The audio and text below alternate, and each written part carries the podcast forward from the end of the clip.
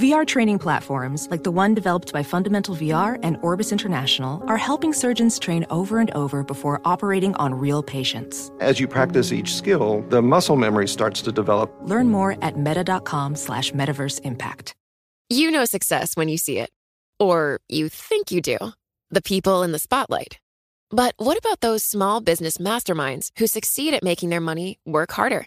They do that by having a business bank account with QuickBooks Money which now earns 5% annual percentage yield. Making your money work as hard as you do? That's how you business differently. Learn more about QuickBooks Money at quickbooks.com slash 5APY. Banking services provided by Green Dot Bank, member FDIC. Only funds and envelopes earn APY. APY can change at any time. This is Bloomberg Wall Street Week. We turn our attention to the markets this week. U.S. CPI numbers reinforcing concerns about inflation. And the financial stories that shape our world. A really different reaction in the markets. More indications of just how hot the U.S. economy really is. Through the eyes of the most influential voices. Larry Summers, the former Treasury Secretary. Catherine Keating, CEO of BNY Mellon. Sam Zell, Chairman and founder of Equity Group Investment. Bloomberg Wall Street Week with David Westin from Bloomberg Radio. A Fed chair speaks. A president delivers his blueprint for the next two years. Earnings roll in, but a tragedy in Turkey overshadows them all. This is Bloomberg Wall Street Week. I'm David Westin. This week, special contributor Larry Summers of Harvard on whether we're headed for a landing at all, soft or hard. I think the Fed understands that it doesn't understand.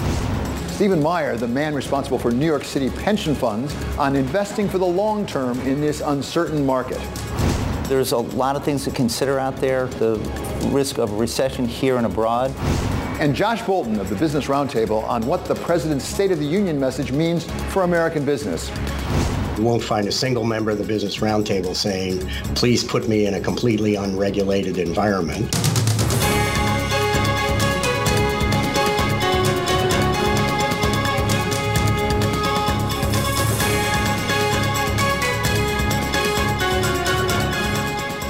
There was a lot for Global Wall Street to pay attention to this week, but the tragedy of the earthquakes in southeastern Turkey cast a shadow over it all, as the death toll reached into the tens of thousands, and the difficulties of reaching those in need seemed almost insurmountable.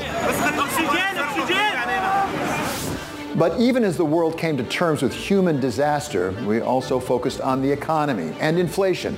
When Fed Chair Jay Powell talked with Bloomberg's David Rubenstein about the latest jobs numbers and whether they changed his mind on further rate hikes. This process is likely to take quite a bit of time. Uh, it's not going to be, uh, we don't think, smooth. It's probably going to be bumpy.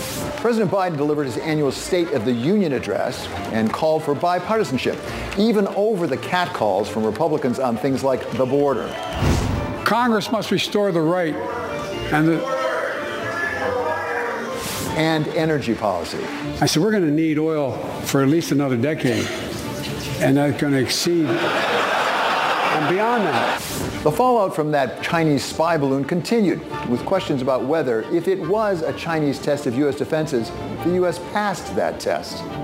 They wanted a display of weakness, and I think to some extent they got that. I don't know why this wasn't shot down prior to it entering U.S. airspace. Earnings continued to pour in, with Disney surprising the upside on earnings, the downside on subscribers, and newly returned CEO Bob Iger announcing a major restructuring and the trimming of thousands of jobs. We will aggressively curate our general entertainment content. We will reassess all markets we have launched in and also determine the right balance between global and local content.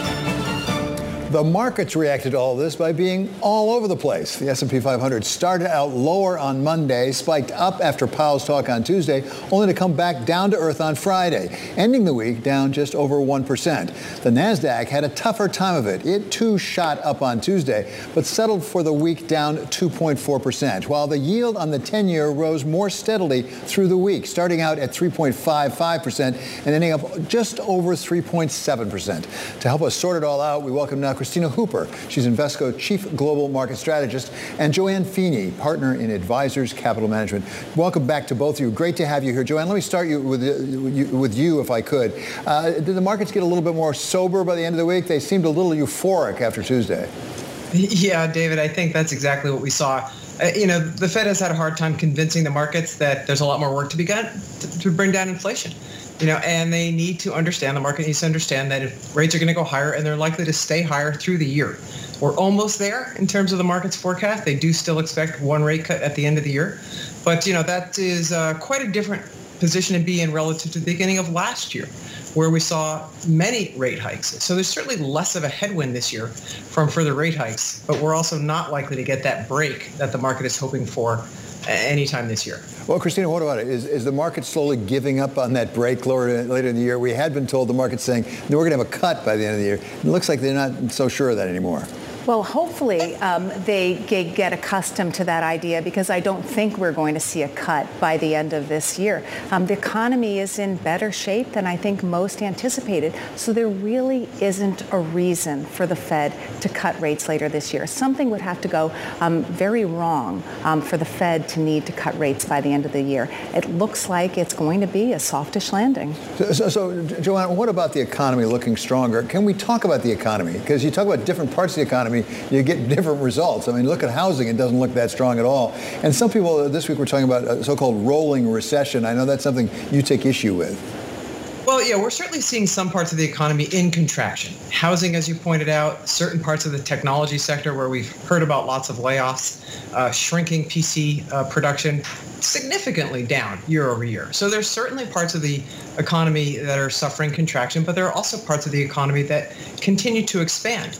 And when you look at the aggregate of what consumers have to work with in terms of spending power, we have seen real disposable income rise for the last six months. So consumers still have more to work with, and I think that's why we're continuing to see relatively robust numbers in terms of, of spending. Yeah, Joanne, this is an important point you made to me. I want to make sure we unpack it, which is we have a tendency to take a look at wages, and we say real wages have not gone up, they've even gone down, uh, and that's for individuals. But if you look at the additional people coming to the workforce, you can have the aggregate actually going up, which says something strong about the economy. Yeah, that's exactly right. And in fact, if you look more granularly at the data, in fact, over the last few months, we're seeing an increase in real wages as well. So you combine that with more people in the workforce, that gives a lot of support for consumer spending. Now, it doesn't mean that a recession may not be coming at some point in the future. High interest rates are clearly an impediment to economic activity, whether it's firms investing or households borrowing for the next car or, or, or to buy the next house. So we're by no means sanguine that the recession threat is over. But we do see continued strength, uh, for now at least, from the consumer side. Well, consumers, as you know, Kristina, is all what it's all about. What is it, something like 70% of the economy, something like that, is consumer. So what is the state of the consumer as far as you can tell? Well, I think the consumer is in fairly good shape. Um, what we see, of course, is an incredibly tight labor market. That's a problem perhaps for the Fed in terms of its concerns about inflation, but it's, it's a wonderful thing to have um, when you have rates going up, right? You have so many people employed. Um, yes, they've come under some pressure in different areas because of the rate hikes, um, but in general, people can still afford to go out and shop. And so it's a very different environment than what we saw saw um, when, when the Fed was, was hiking rates and, and unemployment was higher. I mean, this is a very, very um, appealing labor market that leads to a fundamentally sound consumer uh, in general. Joanne, so much of this depends obviously on what the Fed thinks, not what we think, what the Fed thinks. So what do you think the Fed is looking at? What will it look at as it decides whether to keep moving up and how far to keep moving up and how long to hold it up there? Well, you know, David, the Fed's made it pretty clear that they're really focused on a, a persistent source of inflation, which could be coming through wages. And so nominal wages are still rising. They look also at the uh, ECI, the Employment Cost uh, Compensation Index, which gives you a, a, much more accurate view of what's really going on in terms of compensation. So they're concerned that that's continuing to rise at a decent clip and that that could feed into inflation. They're seeing inflation still in their super core measure, that is services excluding housing. And so they're going to watch that really carefully. And that's why when they say they're data dependent, that's really what it means. If they see that start to slow down, then I think everybody can breathe a bit of a sigh of relief. But right now, right, we're still seeing a lot of demand for services that are keeping that inflation pretty robust. At the same time, we're seeing more labor flow into the services sector. So if you think to the fundamentals of inflation, it was all about shortages of supply.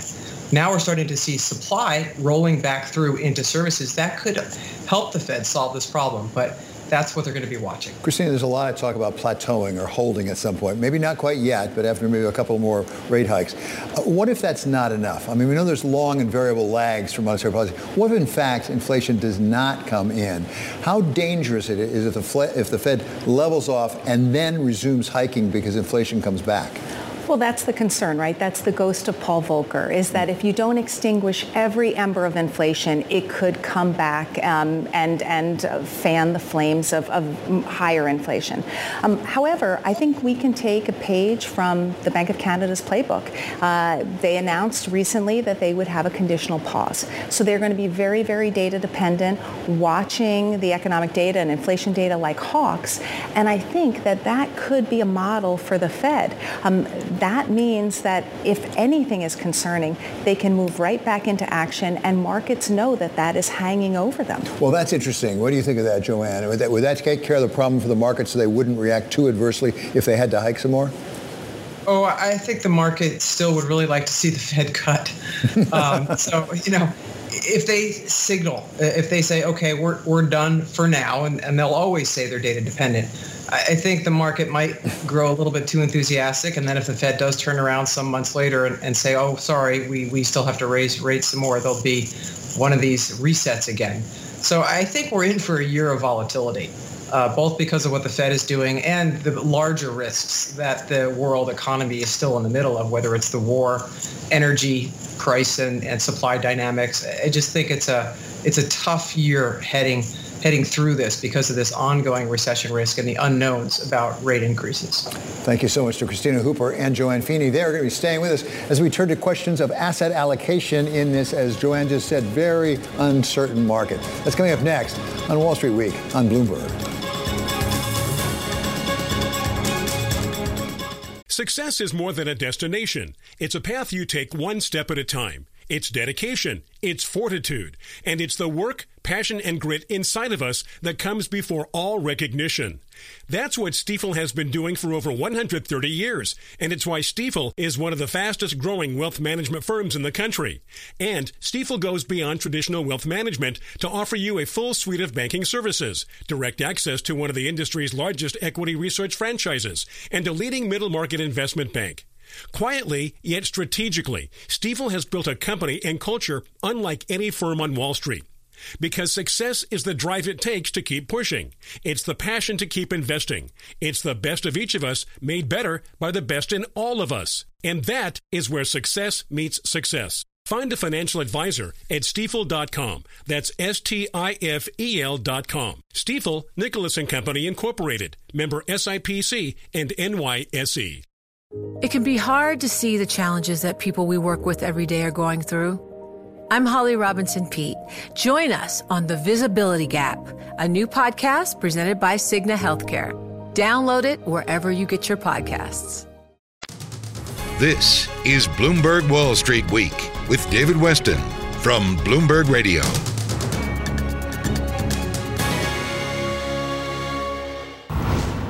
Actually, it turned out to be a remarkably good week for the president. His approval ratings have never been higher, suggesting that if only two or three more scandals can break between now and Washington's birthday, he'll have every American behind him. His State of the Union address, which began with a plea for fiscal responsibility and continued with an extensive laundry list of brand new ways to extend governmental power and spending, seems to have played beautifully in Peoria, not to mention Poughkeepsie and Palm Springs.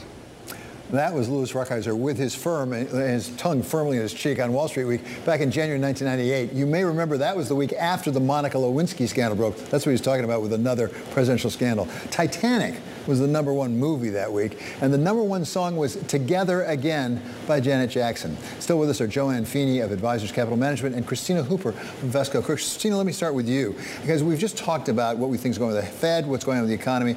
How do you put together a portfolio? How do you allocate your assets in this world? Well, first, David, I have to answer the question I keep getting asked, which is, is the 60-40 portfolio still alive? And I think to a certain extent, it very much is. The concept of diversification is so important, and I think we will see the benefits of it this year.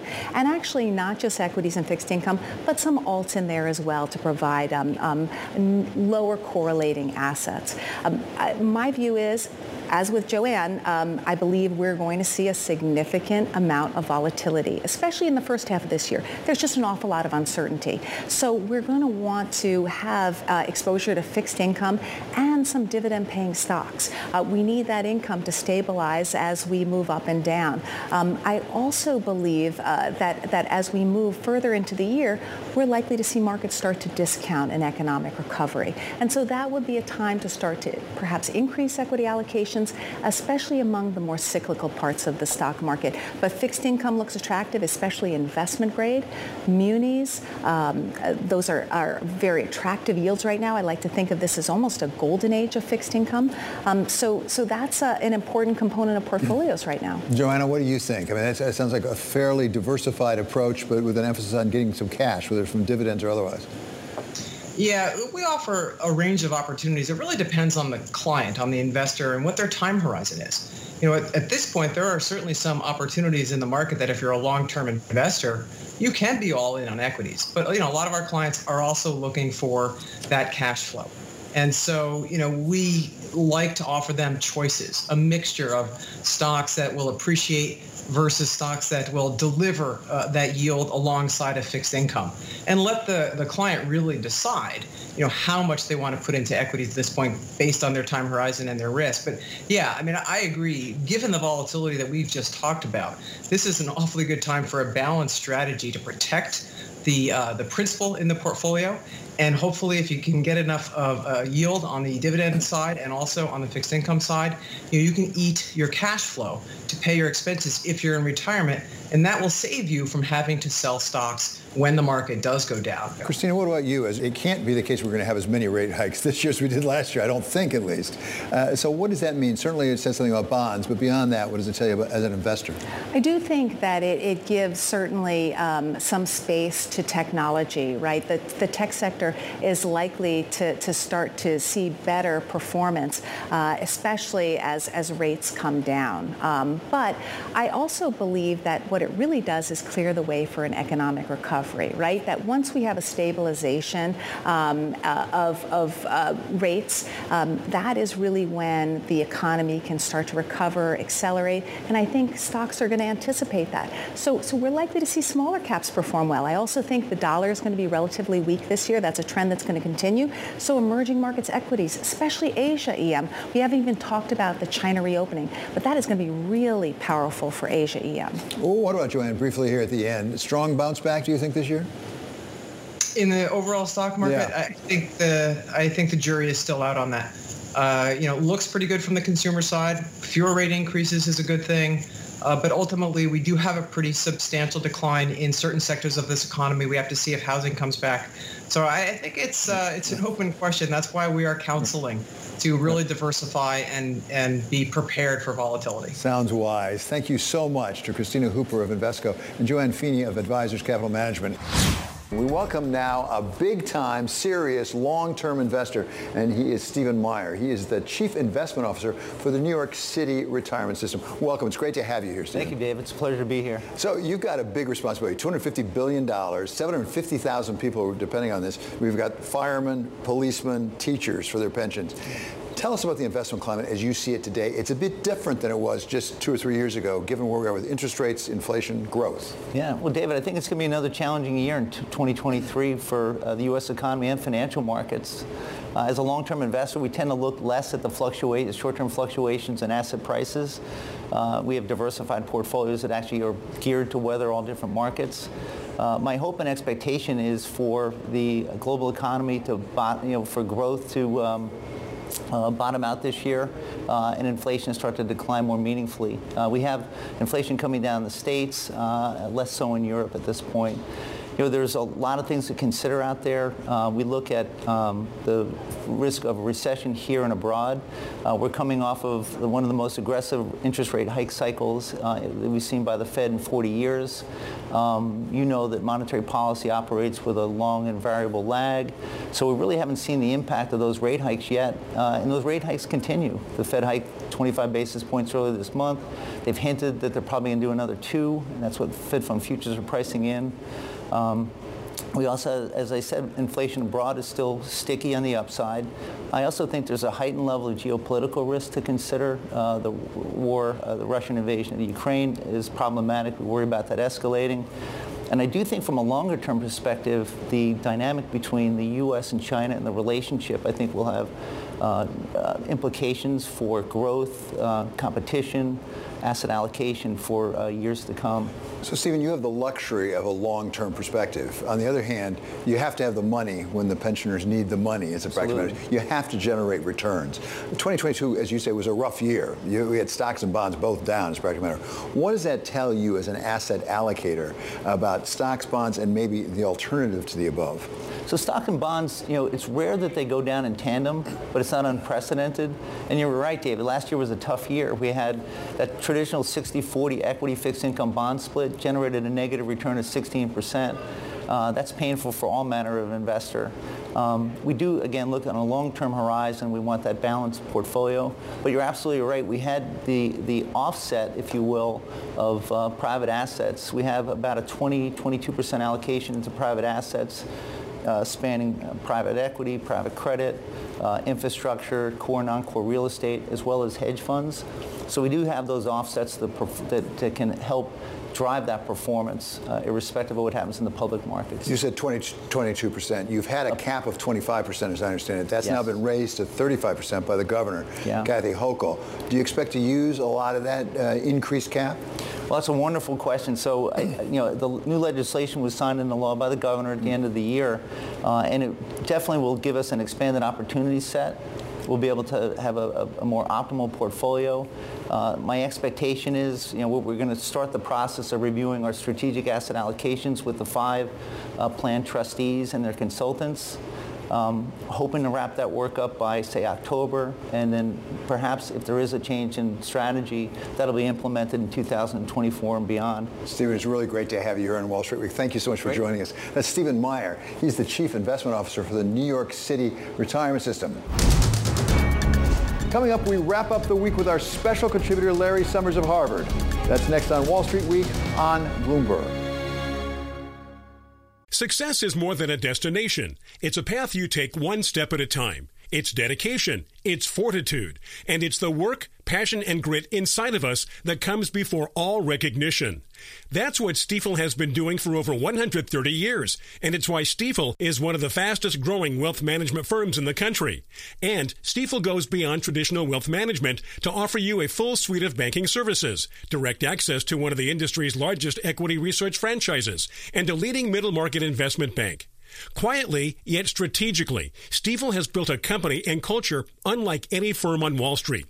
Because success is the drive it takes to keep pushing. It's the passion to keep investing. It's the best of each of us made better by the best in all of us. And that is where success meets success. Find a financial advisor at stifel.com. That's S T I F E L.com. Stifel, Nicolaus and Company Incorporated, member SIPC and NYSE. It can be hard to see the challenges that people we work with every day are going through. I'm Holly Robinson Peete. Join us on The Visibility Gap, a new podcast presented by Cigna Healthcare. Download it wherever you get your podcasts. This is Bloomberg Wall Street Week with David Westin from Bloomberg Radio.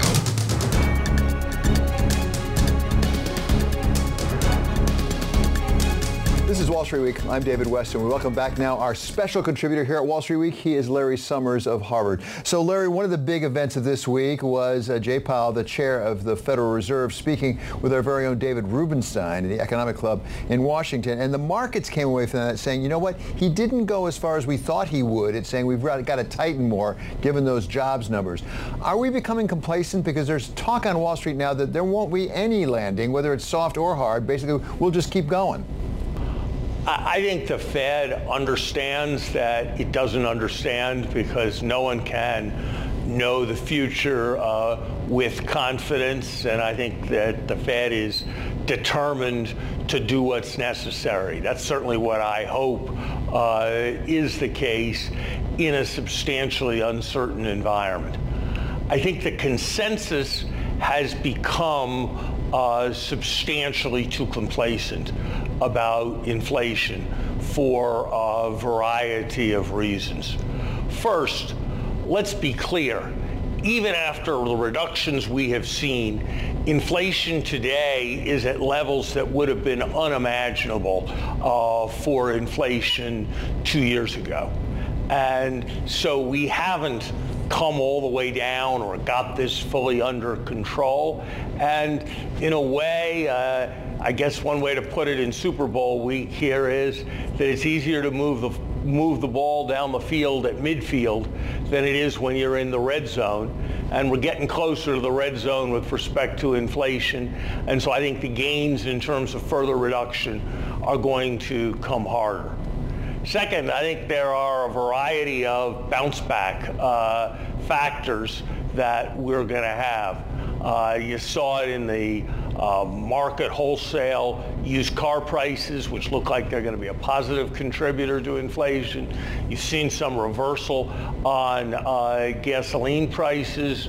More broadly, you've seen a variety of prices that blipped way up uh, nine months or so ago, and now that's mean reverting. Now that's coming back to normal. Well, it's not always going to be going down, and when those become normal, that's going to be an increment to the underlying uh, inflation uh, figure. And so that too, I think, is a cause for concern. Third, if you look at the variables that economists tend to think at, that you should look at to predict what's happening with inflation, we are an economy that's got relatively loose financial conditions now, given what's happened to markets. By some measures, financial conditions are looser than they were when all this tightening started. That's probably misleading, but it, we probably are back to somewhere where we were late last summer in terms of the degree of tightness in uh, financial uh, markets. And we've got that at a time when we still have a record level of vacancies relative to unemployment. So I think with that kind of picture, the prospect that we are not on a trajectory now where inflation is going to get to the target level and therefore this tightening cycle is not just about one more, two more, three more, 25 basis point increases, but something more fundamental, that's a substantial probability uh, in uh, this environment. So I don't think it's a moment for any kind of uh, euphoria. Um, and I think there is some complacency that's setting in in many places. Larry, we heard from Chair Powell on Tuesday, and a few hours later, we heard from the President of the United States, Joe Biden, as he gave his State of the Union address to Congress. Uh, he did talk about some economic things, fair number in there, including some you and I have talked about, such as Buy America. What did you make of the economic part of President Biden's speech? Look, I think the most important thing to say about the President's uh, State of the Union was that it was probably the clearest, strongest exposition of his economic philosophy that he has delivered during his two years as president. I did worry that as I heard him talk and speak powerfully and I thought persuasively about the junk fee issues and the extra money people are paying for airline baggage or paying for overdraft uh, fees or a variety of those other junk fees, I like that because it was recognizing that people's incomes People's spending power is what matters, and that depends on how much they earn, and it also depends on the prices they pay. I hope the administration is being very careful about that comprehensively. My guess would be that the extra taxes people are going to pay because projects are going to cost more because of Buy, uh, Buy America, the extra prices people pay because of tariffs that we put on in the name of create or maintain, in the name of creating American jobs. My guess is that those higher prices from things that we're doing through policy probably add more to consumer burdens than all the junk fees that the president spoke about. So I, I think we need to look very, very carefully at uh, those uh, policies.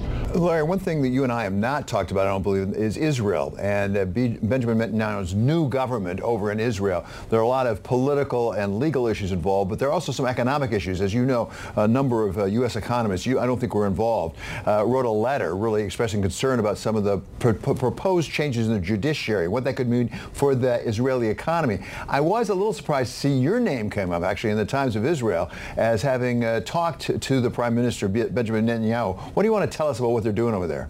So, David, I don't, I don't talk about uh, my uh, conversations with government officials, as uh, you know, but I have been following this issue closely, and I think the temperature has to come down on uh, both sides. I think there is a case for, strong case for judicial reform uh, in Israel. It's unusual by international standards for judges to be chosen by currently sitting judges. It's unusual for courts to be able to rule out legislation uh, simply by judging that it's unreasonable without having a constitution uh, to point to.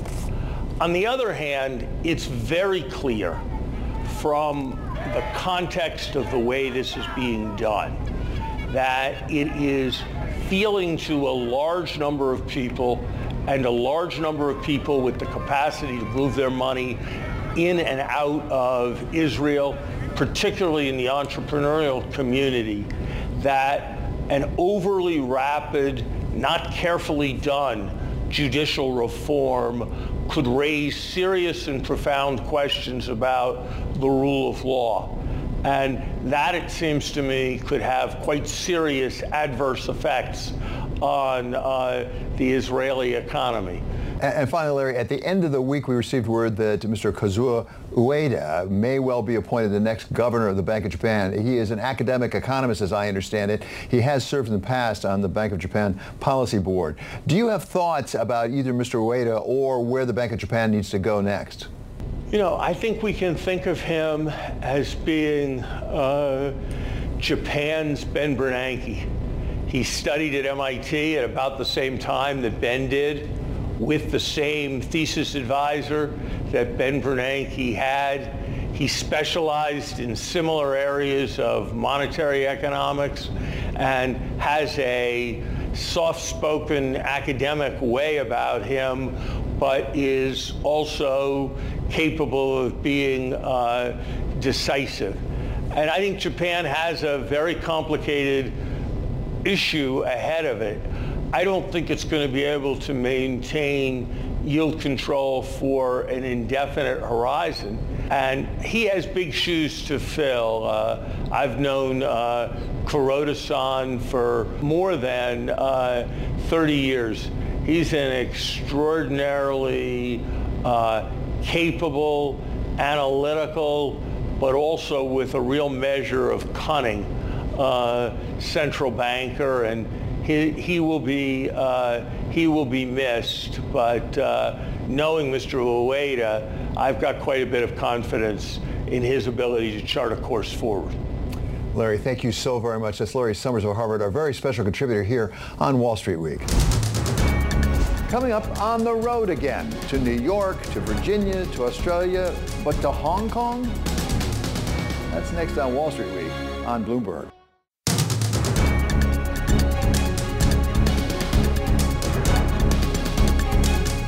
Finally, one more thought. On the road again. The pandemic hit travel like nobody's business. During the pandemic, people stayed at home. They didn't go to movies. They didn't leave their homes. They didn't travel. As the world's economy shut down, so did the airlines and hotels.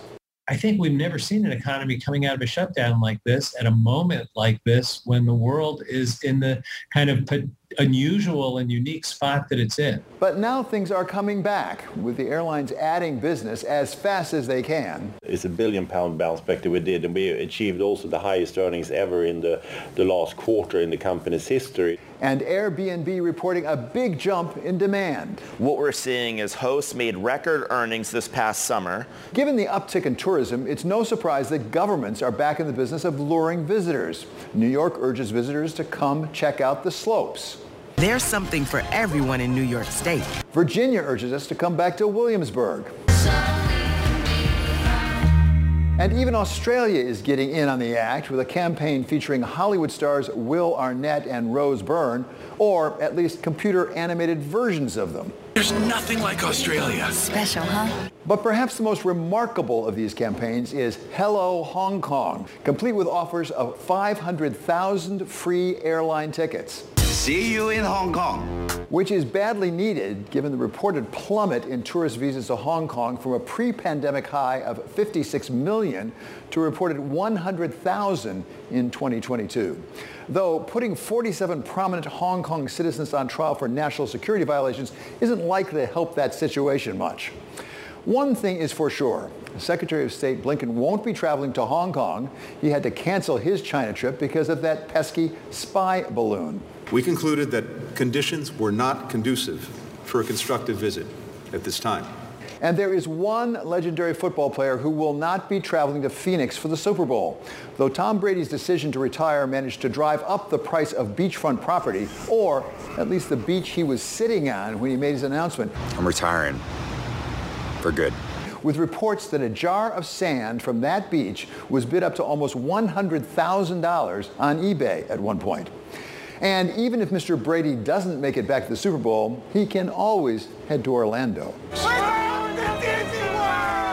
That does it for this episode of Wall Street Week. I'm David Westin. This is Bloomberg. See you next week.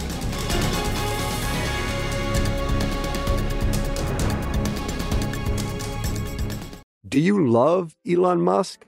Do you hate Elon Musk? Do you have no idea what to think about Elon Musk?